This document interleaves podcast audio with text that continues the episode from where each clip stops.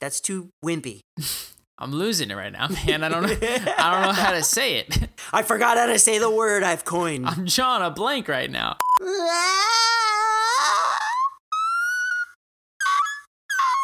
that was literally the one of the most horrendous sounds I've ever heard come out of your mouth.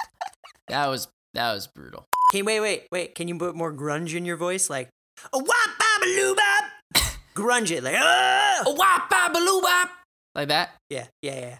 A wop bop a bop, a wop and boom, tutti fruity, go Rudy, tutti fruity, go Rudy, tutti fruity, go Rudy, tutti fruity, go Rudy.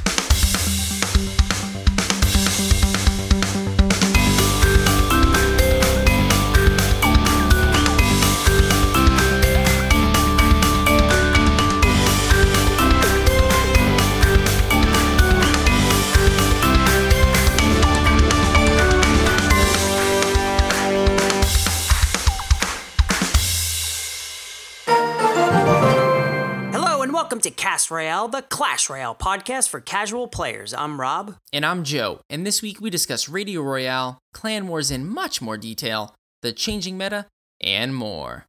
Boom. Boom! And if you're listening on Apple Podcasts, Overcast, Stitcher, CLNSmedia.com, or wherever you get your podcasts, we hope you enjoy the show. Episode 62, baby, let's go. That's it, man. We're here. 6 2, climbing up the ranks. Maybe the ladder, maybe the clan war ladder. Nobody knows. Nobody does know.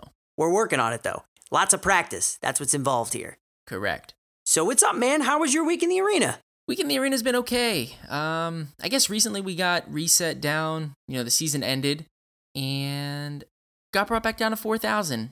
I don't really like when that happens. Feels great, right? Yeah, it's like, you know, all that work, all that effort, all that energy that you spent trying to climb the ladder. Once the season resets, all the good people who were better than me, slightly above me in some cases in trophy counts, we all kind of got reset back down to the same exact trophy count. And we're all trying to fight to climb up at this, you know, in theory, lower trophy count than we were at before, right? Um, Mhm. So it just makes it like a struggle. And I, right now I'm at 4,100 trophies, still using the Mortar Mauler, but I did get to level up my X-Bow. That thing is now level 7. I am one level, one level away from maxing out my very first epic, but that thing is going to take me forever to get.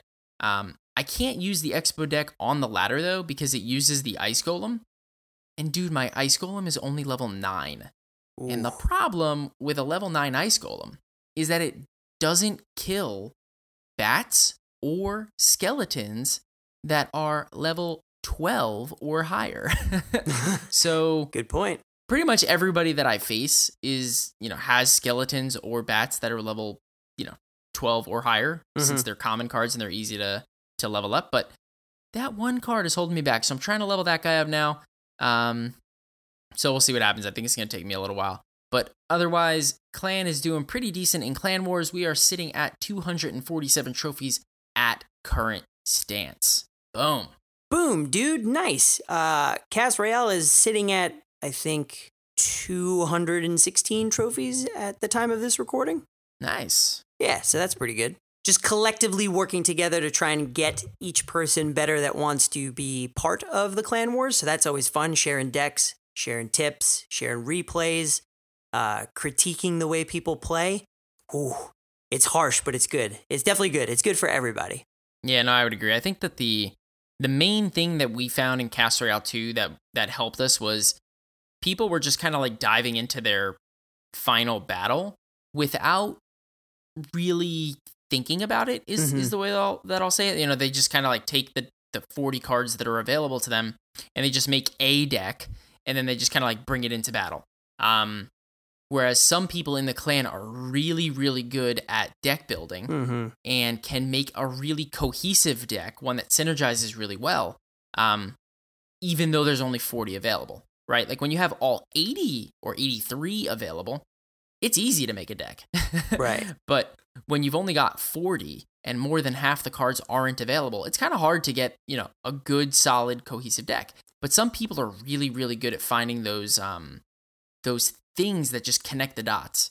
And what we've started doing is relying on those people to find the deck, sharing it in the clan chat, and then everyone, more or less, most most people would just copy the deck, practice it a few times within the friendly war battles, Mhm. um, or bring it into like a grand challenge or uh, a classic challenge, and then take it into um, into their final battle. And we've seen a little bit more success that way. So um, you know, it's it's a struggle at first because we're kind of playing against people um, that are probably higher than our average player in the ladder already. So Right. um, I think there's some leveling out to have happen, but um, it's been a, a pretty good experience so far. Room for growth, right? That's that's really what it's all about. Uh, and I was going to say before that you definitely want to take advantage of your dot connectors, as you so eloquently put them. Totally agree. But how was your week in the arena? Uh, it, it's all right. I, I'm currently sitting at also 4,100 trophies, and you know, like you said, the reset is is definitely a struggle. Um, I did finish the season though at 4682, which was pretty good, all things considered. Uh, I was sitting at like 47 something, and then of course I went in for like the last two games and lost both, uh, not realizing that the season was ending. Should have known better. Um, but yeah, I mean, I'm happy with that finish. I'm still working on a level 10 rocket, and I am still extremely far away. Yeah, that thing is a grind. It's really, really disappointing. Um, but, you know, eventually, uh, I did get, uh, I don't remember the exact number, maybe 50 something rockets in my uh, season end chest. So that was pretty good. Nice. That'll save you like well over 12 requests. That's big, dude. Yeah, so I mean, sounds like we're still, you know, do, dealing with the grind of the reset of the season.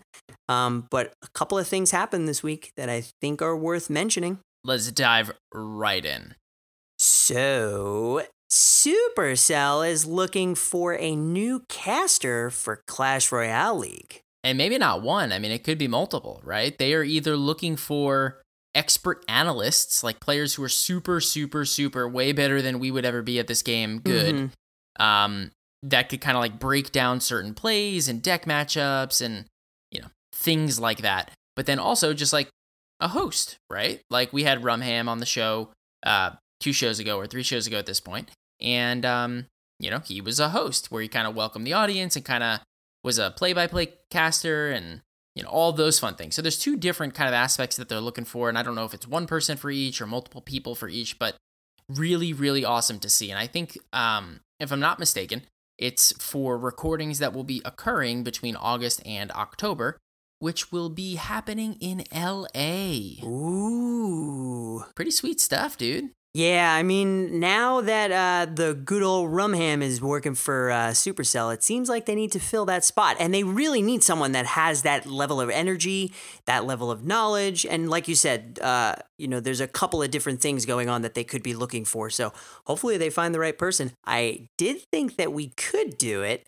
but I don't know about that. Should we apply? I think we should apply. I think maybe. I mean, we could apply. I just just set your expectations low so we're not let down. Right. So if we go in with our application knowing that we won't be selected, we can only at least not let ourselves down. Exactly. That's the way to look at it. Yes. Do you think that you have to move to LA for the for that time period in order to be uh like is it required to live there, you think? I think they might put you up in a hotel or a nice condo for a little while. I'm making this up. I have no idea. So don't quote me on that, but who knows? Could be fun though. I'll think about it. You think about it? I think I'm going to submit my application. Yeah? Yeah, it's going to say it's going to say the the Boom Man and Nonstop Rug collectively. Can you as, as a as a as a tag team duo? Can you Right. send in your headshot and autograph it so that way you're already prepared for the fame? Oh, absolutely. And um my like our name won't be like Cast Royale or anything. It'll just be like the dynamic duo. Yeah, the Boom Bros. The Boom Bros, the dynamic duo. And that's right. it. I don't know if I'm going to fill out any other portion of the application. I think I'm just simply going to say the name, which will just be the Boom Bros, the dynamic duo. And then I'm just going to click submit. I like it. And Supercell, if you are listening, if you never receive our applications, use this ridiculous segment as that. Boom. Boom. Uh, so we also got an optional game update, which I thought was kind of interesting. I thought it was kind of interesting too because I didn't really understand why anyone would opt out of these things. Right. All of them are really good. Right. So the first one was battery improvements. So you may have realized as you were playing in Clash Royale after the big game update that there were certain things um, in the background that, I mean, we didn't know why, but it was definitely draining our batteries a lot more than it previously did. Right. Um, so these battery improvements hope to rectify that, which is pretty cool. Um, the next one was fantastic. They sped up the animation for gold counts when you donate cards. Hallelujah. So you know how like you'd be on like the social tab and you'd be donating cards, but then you'd want to click on the war tab, but you couldn't because you'd click on the gold icon by accident and then it would take you to like the shop screen. Oh, I know, because we tweeted about it a couple of days ago. This was probably one of the most frustrating like day-to-day experiences that I have in this game. Trying to like figure out where on the screen I could touch while that animation was going on to not have that happen. Yeah, I appreciate the fact that they sped up the animation. I still think that it would look better and feel better right at the top of the chat window, as opposed to being at the top where the tabs are. But I'm not the designer. Yeah, no, I agree, but I do think that a sped up animation doesn't make it feel as intrusive when you're trying to just kind of get to where you're trying to go. Exactly. So, what else did the update bring? Next up, dude, they removed visible trophy counts when you are playing in Clan Wars, which is tremendous. And ask me why. Go ahead. Go ahead, ask me why. Tell me why. Have you ever played on uh on War Day, like a final battle, Mm-hmm. and got matched up against someone who was, you know, 500 trophies less or 600 trophies higher than you? Yes. Well, that's because trophy counts from the ladder are not used to match you up against someone on your final battle or War Day. Right. So, what people were doing was they were taking a bunch of screenshots and sending them out on Twitter and Reddit and all this other stuff and just being like, yeah, this was fair. Nice job matchmaking, Supercell. When in theory, those trophy counts from the ladder aren't even a part of the algorithm to match you up. Instead, it's based on players that are in clans that are around the same or similar clan trophy amounts. And right now, given that um, you know, I think we'll we'll talk about matchmaking in a little while, but but that that kind of stuff will pan out. So I think removing this is good because it doesn't give people false impressions about how it's happening. Yeah, because it's completely irrelevant. It has nothing to do with the matchmaking that goes on for Clan Wars. So I agree, this was a good change. And next up was that they added an estimated matchmaking time when you're looking for a battle. Um, so I think happens for both Collection Day and War Day. Um, but I think that's pretty cool. I, to me, though, to be honest, I haven't really experienced this. Right, like every time I click a battle for either Collection or War Day, Mm-hmm. I mean, I get put in a battle within like five or less seconds. So Yeah, it's pretty fast. Well, now you know how long those five seconds actually is. right, talk about a true quality of life improvement. This is it. Right. And anything else? Last one was they fixed a war leaderboard crash. So I don't know if you realize this, but you know how like when you're in the war screen, you have the ability to click on the um there's like a trophy icon at the top right and it shows you your war leaderboard and it kind of shows you where you stand against the other five clans that you're battling against, right? Mm-hmm. It shows your how many battles you have left, how many tr- you know, how many games you've won, etc. There was a bug where you would like click on your opponent's um, icon so that you can kind of like see how many wins and crowns they've gotten. Mm-hmm. The game would completely crash. It would exit you out, and you'd have to go back in. So they fixed that, which is awesome because I don't think that's what they originally intended. I- I'd have to agree with that one. So again, that was pretty much it for the optional game update. But again, I don't, I don't really know why they just didn't push it through yeah. uh, automatically. Um, seems like all of these are good things, but I don't know. Maybe, maybe in order to do it, it had to go through the App Store as opposed to like a, uh, you know, like an automatic game refresh. I don't know. Right. And technically, none of these things impact your ability to play the actual game if you stayed on the old version. So maybe that's why it's optional. Maybe. Mm-hmm. And aside from that, we also got a new Radio Royale. Radio Royale. And and not only was it like a Radio Royale, but it was like a video podcast Royale. It was awesome. I know. It was really great. Uh, it was awesome to see Sip and Bangs come back in the flesh, having a good time talking about the stuff that's been going on in the community and with the new update. So, a couple of the things that were covered during the actual recording is matchmaking, um, saying that pretty much everybody starts at the same quote unquote level, right? Um, and then over time, it will just eventually get better. Very similar to the way that the ladder resets and everybody's kind of at the same trophy count. Everybody's just kind of, it's chaos, right? That's what we talked about at the beginning of the episode. Um, the trophy scores for each individual person for your clan ladder are in the background. They're really not on the front end, so they're used to just calculate whether you face better opponents or whether you face worse opponents. So, pretty simple stuff. Um, a big one that they talked about was why we use our own card levels, which I thought was so interesting that they decided to talk about it. Yeah, well, I mean, I think that they kind of had to talk about it, right? Like this huge game update that that came out. Like, if you were to talk about one of the most controversial parts of the update is the fact that the clan wars itself doesn't use 20 capped cards. It instead uses clan cards and your own cards, um, you know, whichever is lower uh, for war day. And for collection day, you pretty much only use your own card levels, uh, with the exception of drafting, right? Like if you play a draft game, then you're playing 20 cap uh, standards. So, so what did they say about why we use our own card levels? So the biggest thing is that when they compared it to the ladder, they felt that most people, when they play this game, they focus on one specific deck and leveling up those eight cards within that one specific deck, leaving almost all of your other cards in the dust, right? I mean, that's pretty much what happens with me and you. Every time we're leveling up cards, it's really to save gold to level up the cards that we're working on currently, and we kind of don't touch the other cards.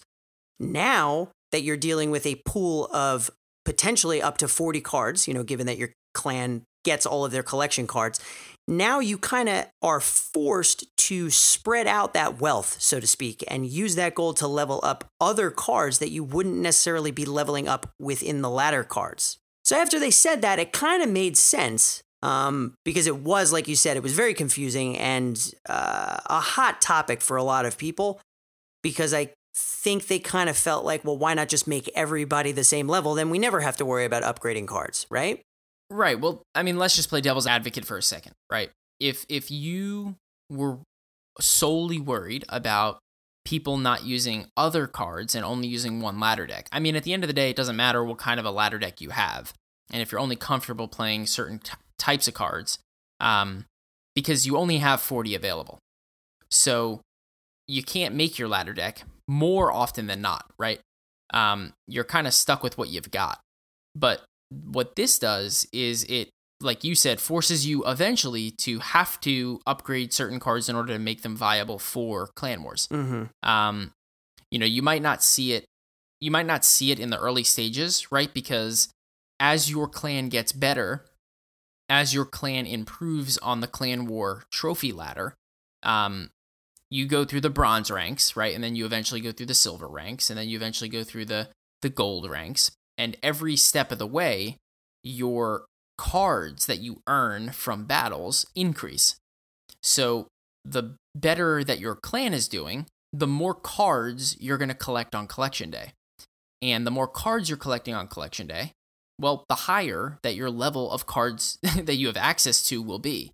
Um, the problem is, is if regardless of what you're getting out of your clan, if you personally don't have that leveled up, then you can't use it. Um, so I think it will take a lot longer for people to hit a ceiling in Clan Wars, so to speak. Mm-hmm. But inevitably, the ceiling is there to be hit. um, Right. Uh, and, and again, that's just devil's advocate here. But uh, then on the flip side of that, I mean, we can't forget, Rob. I mean, Supercell is a business, right? Like Clash Royale is an application. It's a free application, but they are not a non-for-profit organization. Right. Um, they, you know, one of their goals, I assume, would be to make money. And it's not like they're forcing people to purchase anything in order to play in Clan Wars and participate in it and have fun while doing it. But in order to be truly competitive um, and be at the top of the legendary, or you know, quote unquote legendary league, we'll call it for the clan, Mhm. um, it's going to take probably like a full clan of maxed card players. Um, I say maxed card knowing that it's not max, right? Like I think the max card, for example, is uh 12 King Tower equivalent. So it's not 13. Right. Um so so it's easier in theory. Um but there still is a cap. Yeah, and you know what? All that said, I'm I'm I'm pretty okay with that because it gives me another reason to keep investing in other cards because I don't think I would have had this feature not come out personally. Yeah, no, I've already found myself I I the other day and I never thought I would say this out loud. I leveled up. You ready for this? My giant skeleton to level 5 because I'm currently in bronze with my clan and getting a level 5 epic on the map is a tremendous advantage. yes. Um, because you probably only have access to one, maybe two of those if you're in the bronze realm. So I was like, of course I'm going to level this thing up because now I can use it and get an advantage on my war day. Why would I not do it? So it's already made me level up things that I wouldn't have in the past. yeah, man, uh completely agree.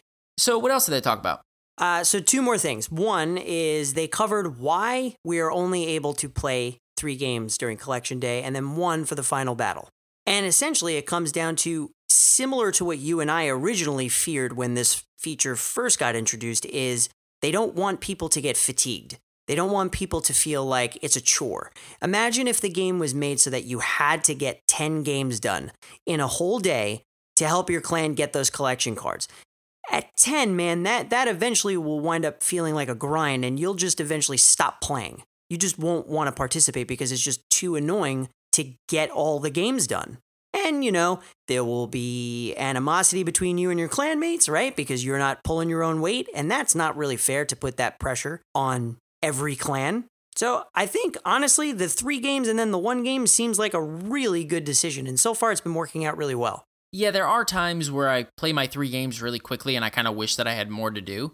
Um, but what I've started to do, to be honest, is just to space out the games. Like do one now, do one in the middle of the day, and then do one later. that's exactly what i do too And then when it comes time for War Day, I try not to do the war game or the final battle as soon as the War Day happens because then I'm kind of like stuck. Yeah. With with ladder, so I kind of just wait. Like I practice, um, build the deck, practice a little bit, talk to people about strategy. I make it more like um, an all day event, so to speak, Mhm. but then play the game. So it's like this big build up, and then if I lose, I feel real bad. Right. And then also they, they they really want you when you're done with your games or in between your games like you said you spread them out. I do the same thing. Um they really want you to be watching your clanmates play the games to get the cards. Um one of the tooltips on the bottom of the loading screen says something along the lines of make sure you go and watch your clanmate and cheer them on while they battle on on war day. Yeah, man. Well, th- that's part of the reason why, if, if you notice, I don't know if you noticed this, I didn't realize it at first, but if one of your clanmates is in a war final battle on War Day, no one else can play. You cannot play a final battle if a clanmate is in a final battle. Y- you- You're forced to wait or watch. And I think that's good because you can kind of sit there and cheer people on. You can see what people did, make mistakes. But again, it's this thing is not supposed to be a single person show. It's supposed to be an all inclusive thing where everyone's kind of getting together. You're bringing the band back together. You're figuring out together. You're winning together. You're losing together, regardless of how anyone does it individually.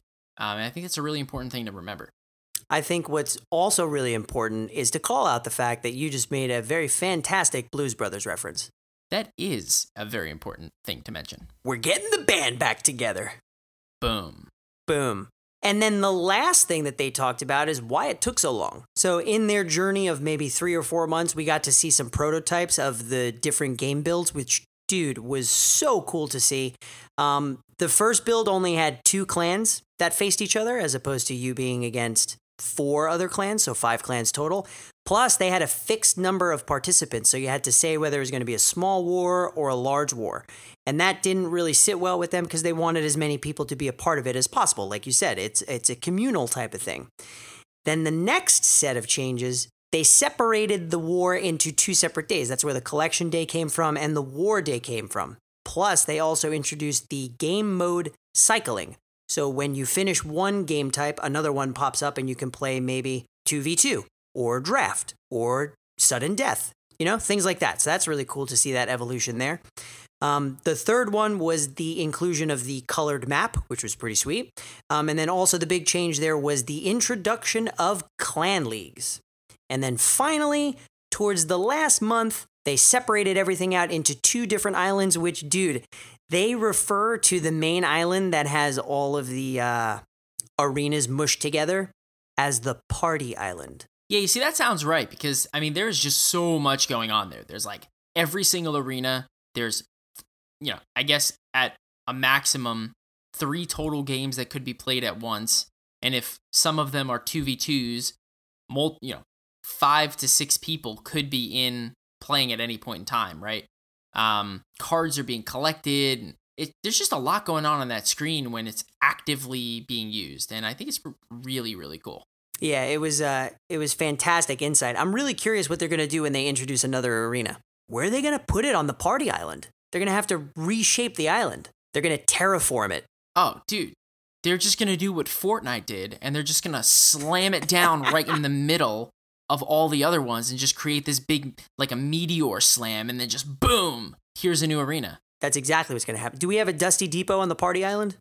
I don't think so but i think we'll probably call it meteor island. Could be. I like it. That's a great idea.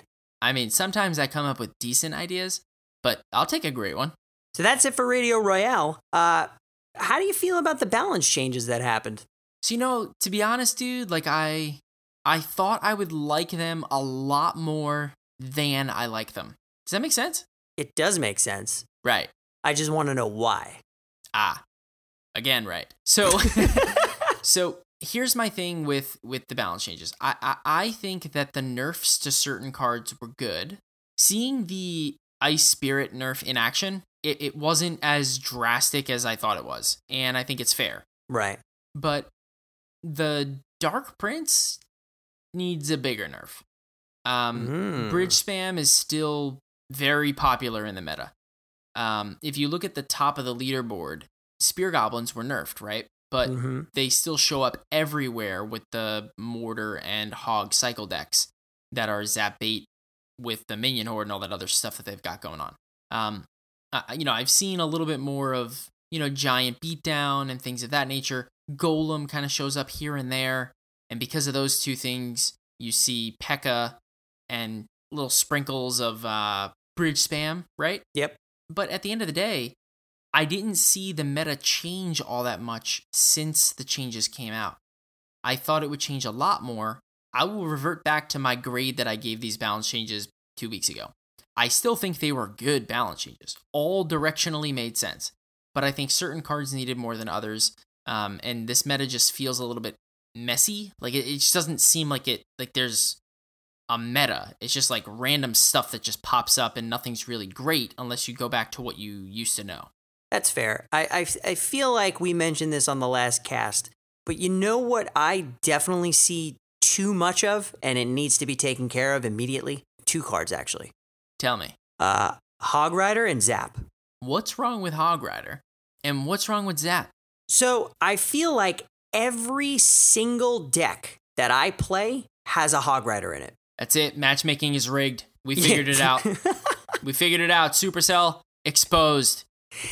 Uh, they are definitely exposed. Uh, no, I mean, not necessarily every deck, but let's just say 90% of the decks that I face all have a hog rider and almost all of them have a zap. Let's let's be real. Most people are running a zap. But dude, I'm pretty sure the last time we talked about this, you were convinced that the changes that were taking place were going to give rise to the rebirth of the hog rider and it seems like that has happened.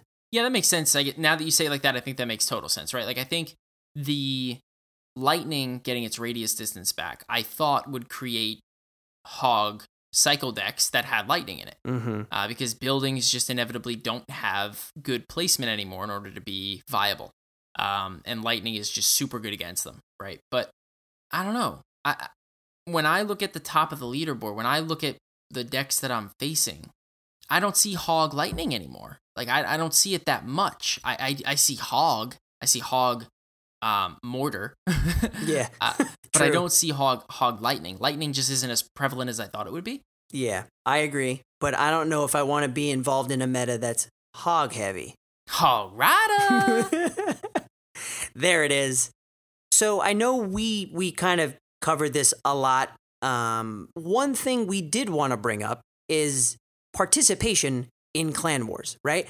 Uh, Supercell released a really, really good, fairly short article, concise, which was great, um, that talked about how you don't necessarily need to be participating in every single clan war, or you don't really need to participate at all if it's not your style.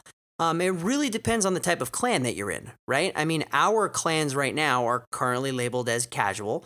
Um, and I know that you and I, or at least I, have told my clan that it is not required that they play in a clan war. Now, one of the things that the article did talk about, which is what I broadcast to the clan, is if you are going to participate in the collection day, then you really need to try your best to be a part of the war day because that hurts your clan if you do part of it and not all of it, right? If nobody participates, well, not nobody, because nobody's not going to participate, right? Double negative.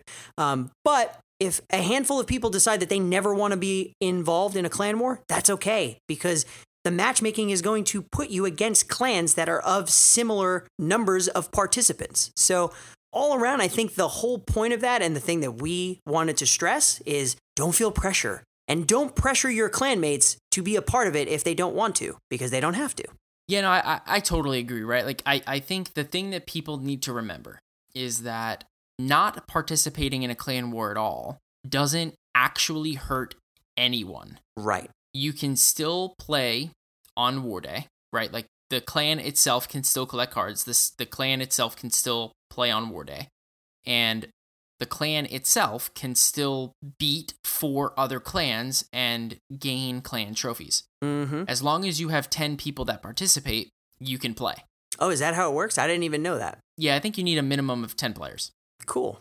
The problem, though, is when people play in one battle on collection day, because then they are leaving potentially hundreds of cards on the table that your Mhm. clan could have had access to, um, which maybe the other clan had access to, right? So their card levels could be higher. That's one thing.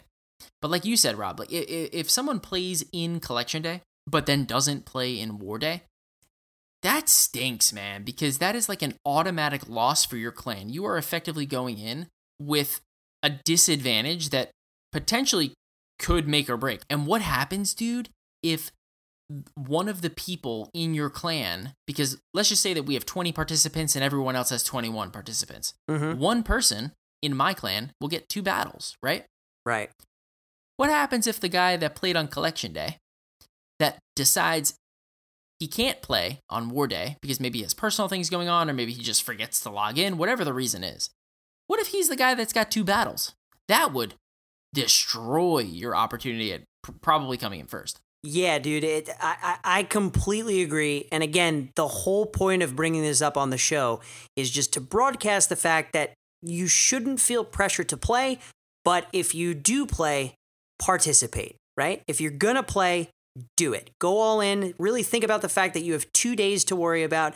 Do what Joe and I do. Spread those games out throughout the day. I mean, one of the things that I, I and I'm guilty of this. Uh, uh, full disclosure: when the when the feature first came out, I nudged everybody. Right? It's a new feature. We're trying to see how it works. I, I messaged people to see how the notification came through, but I stopped doing that, and now I only nudge people if we are on War Day. I won't nudge anybody to get them to participate in collection day because I kind of want to see how that unfolds moving forward. Plus, since I started doing that, we've been in first with this current war. So maybe there's a correlation. Yeah, and uh, there possibly could be a correlation, right? I I think I agree with you. I think the first day that it came out, I nudged everybody. The second day it came out, I nudged everybody again. The next day, I nudged everybody again. But then I realized, like, if they don't want to play, they don't have to. Right. Um, and to be honest, like, if you force someone to come in and play in a collection day, and then you reforce them to come in and play on war day, chances are they weren't gonna play. And if they weren't going to play, they don't want to spend time playing. And if they didn't want to spend time playing, they probably didn't put time in to develop a deck, practice with that deck, and try and everything they can do to win, right? So at the end of the day, it's probably smarter to just let people who don't want to play not play. Um, and let people who want to play and focus on trying to practice and win participate. Um, because ultimately, that's what allows you to win, right? Like having people just come on and play a game and lose doesn't let you win. Exactly. Let bygones be bygones and live and let live. I feel like I've read that in a on a poster somewhere. Could be. Maybe it was in a fortune cookie. Live and let live. Yeah. So can that sentence work with anything? It could if you try. Podcast and let podcast. Oh, you mean like that? No, it can't work with everything. Cheeseburger and let cheeseburger. I don't think so. I think it needs to be a verb. Swim and let swim. boom and let boom. Right. That's the only other option that works. live and let live. Yeah. Boom and let boom. yeah. Um, so that's it, man. Like I said, lots of stuff that happened this last week. With all the changes that keep happening, I hope there are more down the line that are going to surprise and delight us. We can only hope. Boom. Boom. Tonight, we are sponsored by Audible. Rob, audiobooks are a great sidekick for summer activities like hiking, running, road tripping, and much, much more. Listening is a better way to binge content that you love while doing the things that you love. That's right, man. And Audible has the largest selection of audiobooks on the planet, which lets you fill your summer with more stories like Harry Potter, which I downloaded. And dude, let me tell you, there is nothing like listening to a book series that you love and hearing the way it's supposed to be read as opposed to using your imagination and just reading it. And Audible members get a credit every month good for any audiobook in their store, regardless of the price, and unused credits roll over to the next month. Didn't like your audiobook? You can exchange it, no questions asked. That's right, Rob. Plus, your books are yours to keep. With Audible, you can go back and re listen anytime, even if you cancel your membership. And what's even cooler is that our listeners can now get a free 30-day trial, and their first audiobook is free. So go to audible.com slash cast or text cast to 500 500. That's audible.com slash C-A-S-T or text C-A-S-T to 500 500. You can do it with audiobooks. Thanks a lot to Audible for sponsoring our show. So let's move on to our meta check. Meta check. And our boy, Sir Devin Lloyd Christmas, comes to us with another amazing meta check. So, Joe, what's Devin got to say about what's been going on in the arena? All right, Rob. So, like you said, our boy Lloyd Christmas, Sir Devin, hit us with the numbers, and you might be shocked about what I'm about to say, or it may line up to the T with what we were just talking about. Are you ready? I'm ready. I'm excited. Devin has split up the meta into the risers and the fallers. And he didn't talk about every single card that fell and every single card that rose, but the key ones that will show you the change in the meta. You ready for this? I'm ready. So let's talk about the risers first. First up, the Goblin Gang. Talk about an uptick. The Goblin Gang checks in with a 52% showing over the last week, nearly Whoa. double its normal rate. In fact, the Goblin Gang's use rates give it the number one spot for a troop. Overall, it is number two, which is only behind the Zap. So, for whatever reason, the Goblin Gang is destroying the meta after the season reset. Isn't it funny that the two cards, well, like the Zap kind of counteracts the Goblin Gang, so maybe that's why they're both up there so much. And maybe because they're used in similar decks. Ooh. Because the next one is the Minion Horde. Normally, the Minion Horde sits around 10 to 15% use rate at the top of the ladder. But this period, it's checked in at 20%. Only a 5% difference, but still good enough to be the number 4 troop in the game over the last week. This could possibly be because the zap is being used so much, which doesn't kill the minions, or because the arrows are being used so little. Good point. But last but certainly not least, may shock you the most.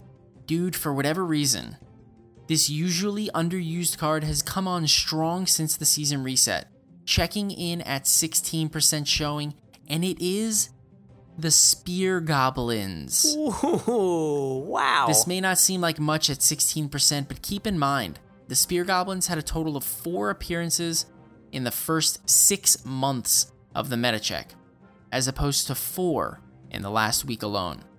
I see it. I see how these things are risers. Now, one thing you may be asking yourself is well, why do all these things matter? That's exactly what I was asking myself, actually. How did you know?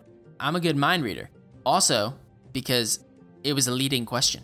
Ooh, so, you're right. Reverse psychology. That's what I do. I reverse the psychology. Correct. Spear Goblins, Minion Horde, Goblin Gang. You want to know what else goes in that deck to round it out? Oh, the Hog Rider, the Mortar, the Zap, the Miner. This is three of the key cards in the Mortar Hog cycle deck Right. that is dominating the top of the ladder. So when I spoke before about the balance changes doing things that I didn't anticipate them to do, who thought that the spear goblins would be used so much when they just got nerfed? Not me. Me neither. It's a valid point, though. So, what about the Fallers? All right, so the fallers first up, the Electro Wizard. Maybe it's due to the uptick in the fireball use rate, but dude, the Electro Wizard has been trending down for a couple of months now. He may have hit rock bottom because this most recent period, for the first time, the Electro Wizard failed to make any appearances at all at the tippy top of the ladder. Wow, I'm shocked, actually. That's the most surprising one so far. It's been a very long time since we have not seen this card in at least one deck, but here we are. Right. Next up is the Guards. This card is earning a reputation for peaks and valleys, and I'm gonna guess it's because it is directly inverse to the Goblin Gang. As the Goblin Gang goes up in use rate, the Guards seem to go down, and vice versa. So, looking at that trend, as we mentioned before, the Goblin Gang is currently sitting at 52% use rate at the top of the ladder, and it is no surprise at all that the Guards are checking in at only a 4% use rate. Ooh, sad times. Sad times for those, uh, bony brothers. And last up is the Bandit. I'm really not sure what's going on with this card. The Bandit has established herself as being very flexible, working in both beatdowns, cycles, defensive card, offensive counter pushes, but that is not the case for this week, dude. The Bandit is checking in at only 4% use rate. What? Now, looking at that use rate would actually seem pretty consistent with the guards, right? Because the guards are one of the best, if not the best, counter for the bandit. Right. And they're both currently sitting at 4% use rates. So the less that the bandit is seen in the meta, the less the guards are used. Interesting. So that's pretty much it for the meta check, dude. I mean, we've got risers, we've got fallers. They show that there are zap bait, very annoying zap bait type decks that are still appearing all over the meta. Mm-hmm. And it shows that things like guards and bandit and electro wizard, things like bridge spam, things like beatdown, they're not as prominent as we thought they would be when the balance changes came out, which is we thought the golem lightnings would be around, the giant lightnings would be around. They just don't seem to be there right now, and I don't know I don't know why. Like right now it just seems a little like I said before, sloppy. It's just kind of like all over the place. And um it just doesn't make too much sense to me. Well, eventually, like always, we'll get more balance changes to balance out the balance changes, which balanced the other balance changes. Balance on balance on balance on balance. That's my favorite kind of balance. Well, as always, thank you so much, Devin, for sending that in. This show would not be the same without it, that's for sure. Yep, and we don't always talk about everything in the meta check, so we will include the meta check in the show notes, so be sure to check it out. Let us know if you have any questions, and we'll try to respond. Boom. Boom. All right, man. Well, we got some chests. Yeah, we do. Got a handful of them, actually. Yeah, I unfortunately do not have my crown chest. And by default, neither of us have a clan chest. Womp womp. I know Supercell gave us that indirect nerf to the show, so now we have a, a shorter chest opening section. Thanks, guys. We do, uh, unless an episode recording lines up with when we open our war chest, which is probably unlikely, but we'll try every once in a while if we can. But either way, I have three chests, a crown, and two big dogs. And I have two big dogs, so by default, you go first. That's exactly what that means. So I will do my crown chest first because that makes the most sense. You ready? Ready. All right. Crown chest. 651 gold. Two gems. 14 barbarians. Hmm. This is starting off well. Yeah. Not feeling it, but we'll see. Ooh, eight dark goblins. Nice. Recently buffed. Pretty good. Pretty good. I know. And excellent in Clan Wars. Definitely good in Clan Wars. Mm-hmm. 65 Tesla towers. I need those for my X-Bow deck. I know, and I need them for touchdown when it comes back, other than friendly battles. Right. And the last card, one rage spell, which is going to make me rage out. Was that a crown chest? That was a frown chest. That was definitely a frown chest. It was a frown chest. That was, You knew uh, exactly where I was going with that. yeah, yeah. So you're up. Oh, I'm up. Okay. So my first big dog is a magical chest. Ooh, starting off strong. 1320 gold. Starting off real strong, Rob. Uh, I cannot tell if you're being sarcastic. Seven. Royal Giants. Nope, not good. Not good. Not so magical chest. Four Hog Riders. Well, you probably like that. That just annoys me that they're feeding the issue here. Your pain brings me happiness. Yeah. Next up is four Battle Rams. All right. Then six Zappies to counter them. I love Zappies. I do too. They've got this just like this thing about them Yeah. that I can't quite put my finger on that I which I think makes me like them more. Yeah, I remember when you hated them when they first came out, and now you're just like a total convert. That's not me. That wasn't me. Not you? It's Jungle Joe. That was Jungle Joe. I'll give you a Jungle Joe. Jungle Joe and Lightning Rob. I don't know what that was, but next up 12 heal spells. Uh, you should just quit. Quit now. I should just quit. I should just uninstall this game. Quit now. 94 Minion Horde. Well, those are seemingly on the rise. Okay. And five Yeah. baby dragons. Hey, nice. So that was a a savior to a very, very, very, very, very poor chest. Yeah, I would agree with that. All right, well, let's forget that ever happened, and you can go.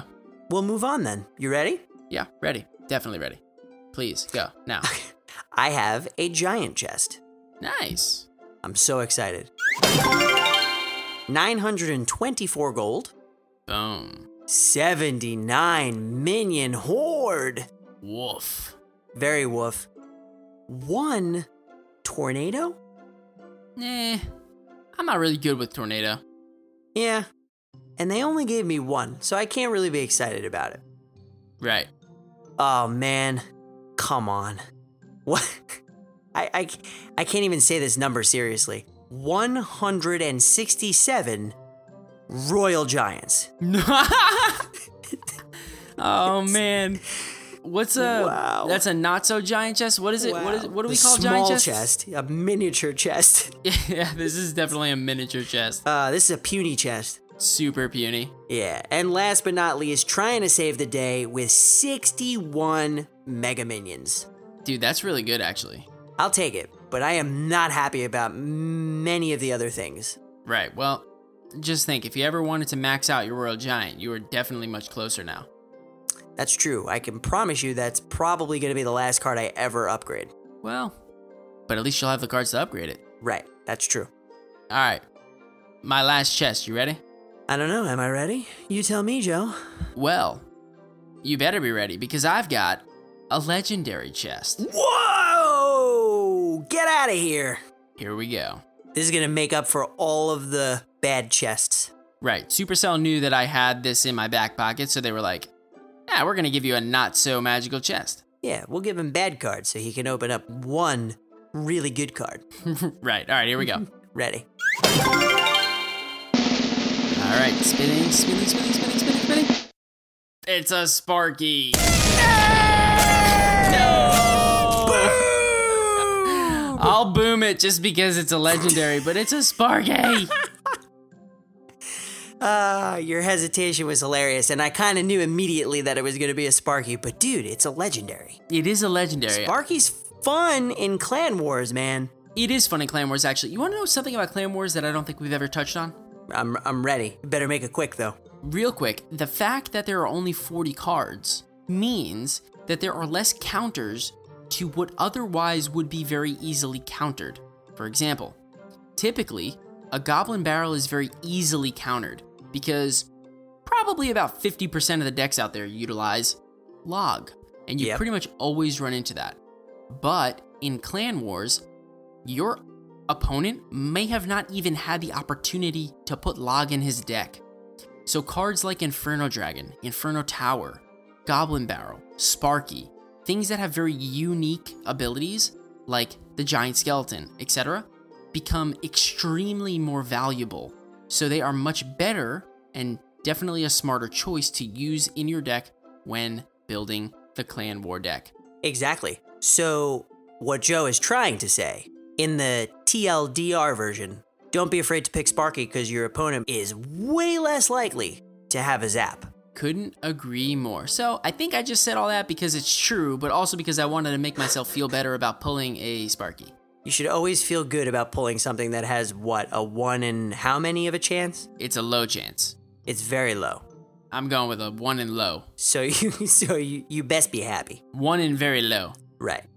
So, it's my turn. What do you got? I also have a legendary chest. No, you don't. I do from my quests. I've been saving it for over a week. Nice. Yeah. So we're gonna get two legendaries on the show. If you get a Sparky, I'm done. okay, good. If you get it, if I get a Sparky, there's no deck spotlight. Deal. Okay, here we go. Although I'll still include it within the show notes. Full disclosure. Go. That's really nice, Joe. I'm a nice guy. All right, here we go. Spinning, spinning, spinning, spinning, spinning, spinning. The graveyard! Oh! So it's not a Sparky, it's a graveyard. It is certainly not a Sparky, but something that uh, distracts Sparky really well. And because poisons haven't been used so much, because Fireball is kind of like the switch now, um, Graveyard's a lot better now. Yeah, man, and now I am halfway to getting my graveyard to level three. So, two more, and I'm on my way. That's awesome, dude. Once that thing hits level three, it's gonna pack a punch. Mm-hmm. All right, man. That was uh that was a ton of fun. Yes, it was. I started off with a tragical chest, and then we kind of like made up for it. But then you got like a, a weird royal giant mix, and then we ended it off with two legendaries. What could be better than that? I know. We ended up with some weird like soup of cards and then, you know, finished off with a little little garnish on top. yeah, a little sprinkle of cheese, maybe some nice garlic bread. Right. You know what I'm saying. What could be better than that? A little bit of fresh ground pepper. Exactly. Can you tell we're Italian? Boom. Boom. Tonight we are sponsored by Hims. Hey Rob, you're getting up there in, in age, aren't you? You're like 32 or 31 or something, right? 31, but yeah. Well, did you know that 66% of men lose their hair by the age of 35? I did not know that. And if there's one thing I know for sure, it's that while we're playing Clash Royale, there are plenty of times when we just want to pull our hair out. So why would you want to be someone with bald spots on your head? Dude, you're getting to the age where that's about to happen. We need to be part of the 34% of men that keep their hair. Fortunately for you, I've got the solution. Hims, a one-stop shop for hair loss, skincare, and wellness for men. If you're experiencing any hair loss, Hims connects you with real doctors that have medical grade solutions, as well as well known generic equivalents to name brand prescriptions that will help you keep your hair by just going to forhims.com. And what's even better is that now our listeners get a trial month of Hims for just $5 today, right now while supplies last. See the website for full details. This would cost hundreds if you went to the doctor or pharmacy. So be sure to go to forhims.com slash CR. That's F-O-R-H-I-M-S dot com slash CR to get your trial for just $5 today. Thanks a lot to Hims for sponsoring our show. So, let's move on to our deck spotlight. Deck Spotlight. And this deck is called David and Goliath. Because this dynamic duo will help you destroy your opponent. And it's an average elixir cost of 3.4, and it contains the Giant, the Miner, the Mega Minion, the Hunter, the Lumberjack, the fireball, zap, and the log. So, Joe, tell me how to destroy my opponent. Dude, this deck packs a heavy, heavy punch. It's not a beat down deck in the sense that it's got the lightning and that it's, you know, 4.0 average elixir cost because it's actually much quicker. Uh, and some may consider this a cycle type deck. But the giant in this deck is the Goliath. He packs a severe punch. And we made a quote unquote cycle beatdown style deck, if that even exists. You know, here it is. um, but we made it to do two things. One, combat the mortar decks that we've seen out there recently. Uh, and two, hog decks. Uh, but then I guess the third thing would be um, the preemptive expectation that golem decks will get buffed uh, soon, and giant decks beat them. right. So this deck has David and the Goliaths. So the giant is the Goliath, he's packing the punch. The miner is David, he's the little dude that's doing a lot of damage, chip damage, whether it's to towers, troops, or buildings as the game goes on. I love that you named him David. He definitely seems like a Dave. De- well, definitely seems like it. Like he just like pops up out of the floor. And he's like, "Hey guys, I'm Dave." Yeah. hey guys, I'm like my candle. Yep. That's exactly what he That's says. That's exactly him. Uh, Dave the miner. He's got like that goofy looking smile. Like that's him. That's totally him. That is an incredible description. I mean, clearly, no offense to anybody named David. That was just when I'm like, that's what I envisioned his name no, being. yeah, it's definitely not a bad thing for sure. It's it's just it's a totally fitting name. All right, so let's let's move on. So anyway, anyway, so the way that you play this deck is actually defensively. Um, the you may be tempted to go on a giant offensive push by dropping the giant in the back and trying to use your troops um, to build up behind it. But this deck doesn't really call for that, right? Like this isn't a giant double prince deck. Mm-hmm. This isn't a giant witch deck or a giant night witch deck. There's really nothing to build up behind the giant for a long period of time. And the problem with building up too many troops that you have is that they're all susceptible to similar things. So if you were to drop the giant behind the tower and then use the mega minion, the hunter, and or the lumberjack behind it, well they're all going to kind of get cluttered up behind it. They're all relatively short distance or melee troops. Right. So your opponent would get way too much value out of a spell. So instead what you do is you play this deck defensively. Use the hunter for things like the hog rider or your opponent's potential giant or golem. Um, your opponent's most feared offensive threat, that's where you drop the hunter down. The Mega Minion should also be used for defensive purposes, but should be used a little bit more sparingly. The Mega Minion is better for what I'll call sniping, more Mhm. targeted damage.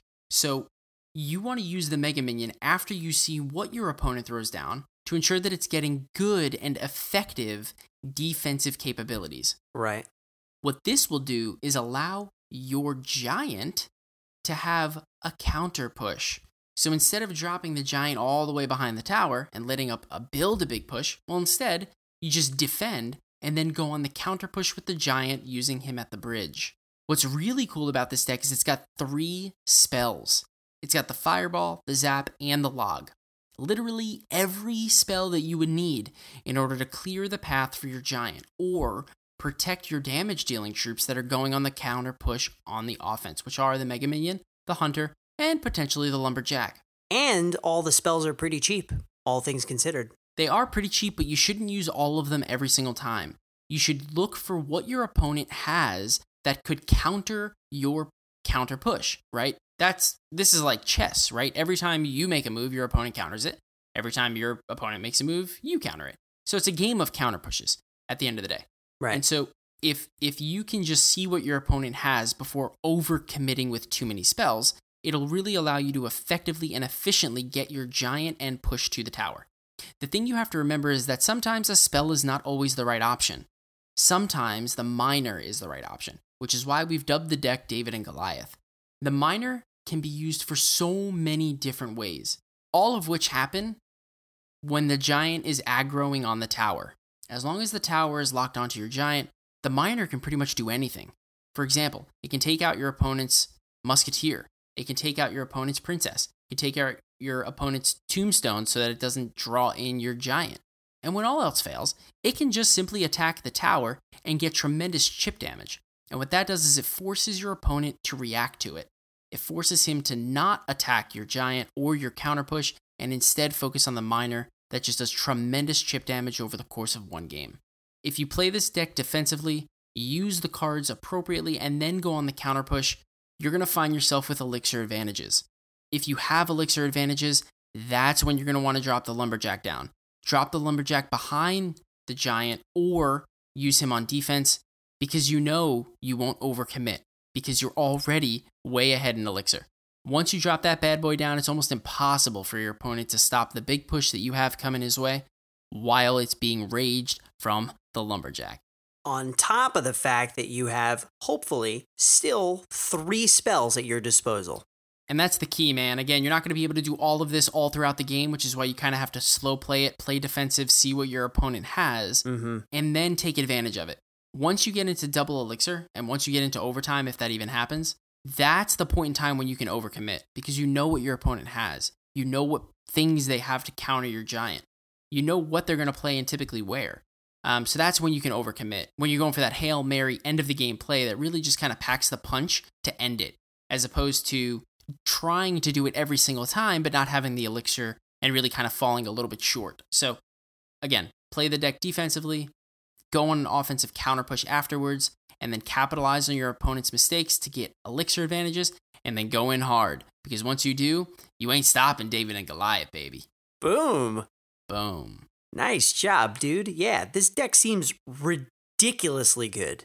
This deck is super solid, man, and I'm telling you, in the current meta, it it really is viable, right? Like it's got the giant and anything else you'd need in order to kill a mortar. It's got anything you'd need in order to be able to kill a hog deck. It's got anything you'd need to be able to kill a golem deck. Um, P.E.K.K.A. it could struggle against, but again, if you wind up getting your cycle faster than their P.E.K.K.A. cycle, that hunter will absolutely melt a P.E.K.K.A. Um, and the P.E.K.K.A.'s got to walk into him in order to kill him. So at the end of the day, this deck could, uh, in theory, after your giant dies probably once, take advantage of a P.E.K.K.A. deck as well. So it's got a great kit, hard to figure out. So, you know, be sure to take this into a couple of challenges before taking it onto the ladder. Take a few losses and learn how it works, and then just enjoy destroying people, dude, because it's it seriously packs a punch. I cannot wait to try this one out. This one seems a lot of fun. Boom. Boom. And no reviews this week, uh, mainly because the site is still down. We still don't know if we're going to continue including reviews. Maybe we'll incorporate other things into the show. We're still working on that. But everybody that did leave us a review, just know that Joe and I are reading them on the iTunes store. Um, like we say every single week, it's the number one way you can help us reach more people. So we thank you, thank you, thank you for submitting those because they really, truly do help. Um, and then also, we got no patrons this week, but that's okay. If you would like to support the show, please go to castroyalepodcast.com slash donate, and you can learn about all the different ways that you can help support this show. And that's it, man. I am kaput. I am ready to go to sleep. Yeah, man, I'm tired, but I'm also like energized. I don't know. It's weird. I feel weird right now. I feel like an electro wizard has sparked me and I have this energy, but then like the ice wizard is slowing me down. I don't know what I feel right now. It's like a like you're having an energetic sleep. Right. Which seems like I have a problem. right. You may want to go see a doctor. Right. Well, Mm. might as well call the show now then. Mm-hmm. Uh, so, like we say each show, if you would like to reach out to us, please reach out at feedback at castroyalepodcast.com. And as always, you can reach out to us on Twitter using the handle at Podcast Royale. And also be sure to check out our Instagram and YouTube accounts at Cast Royale Podcast. And as always, if you're looking to join the Cast Royale community, be sure to join our Discord. If there's an open spot in the clan, we let folks know there first. Also, we've got a great community of people that learn and play together. Bada bada. Boom. Boom. And special thank you to clnsmedia.com for putting our show on their website. If you're looking for the most recent episodes, you can find them there. Or if you're looking for any new podcasts, you can also find that there as well. And that's it, man. We're done. Thanks a lot to our two sponsors tonight, Audible and Hims. And we will see you next time for another hodgepodge of everything. Hodgepodge of everything. Boom. Boom. Bye. Bye.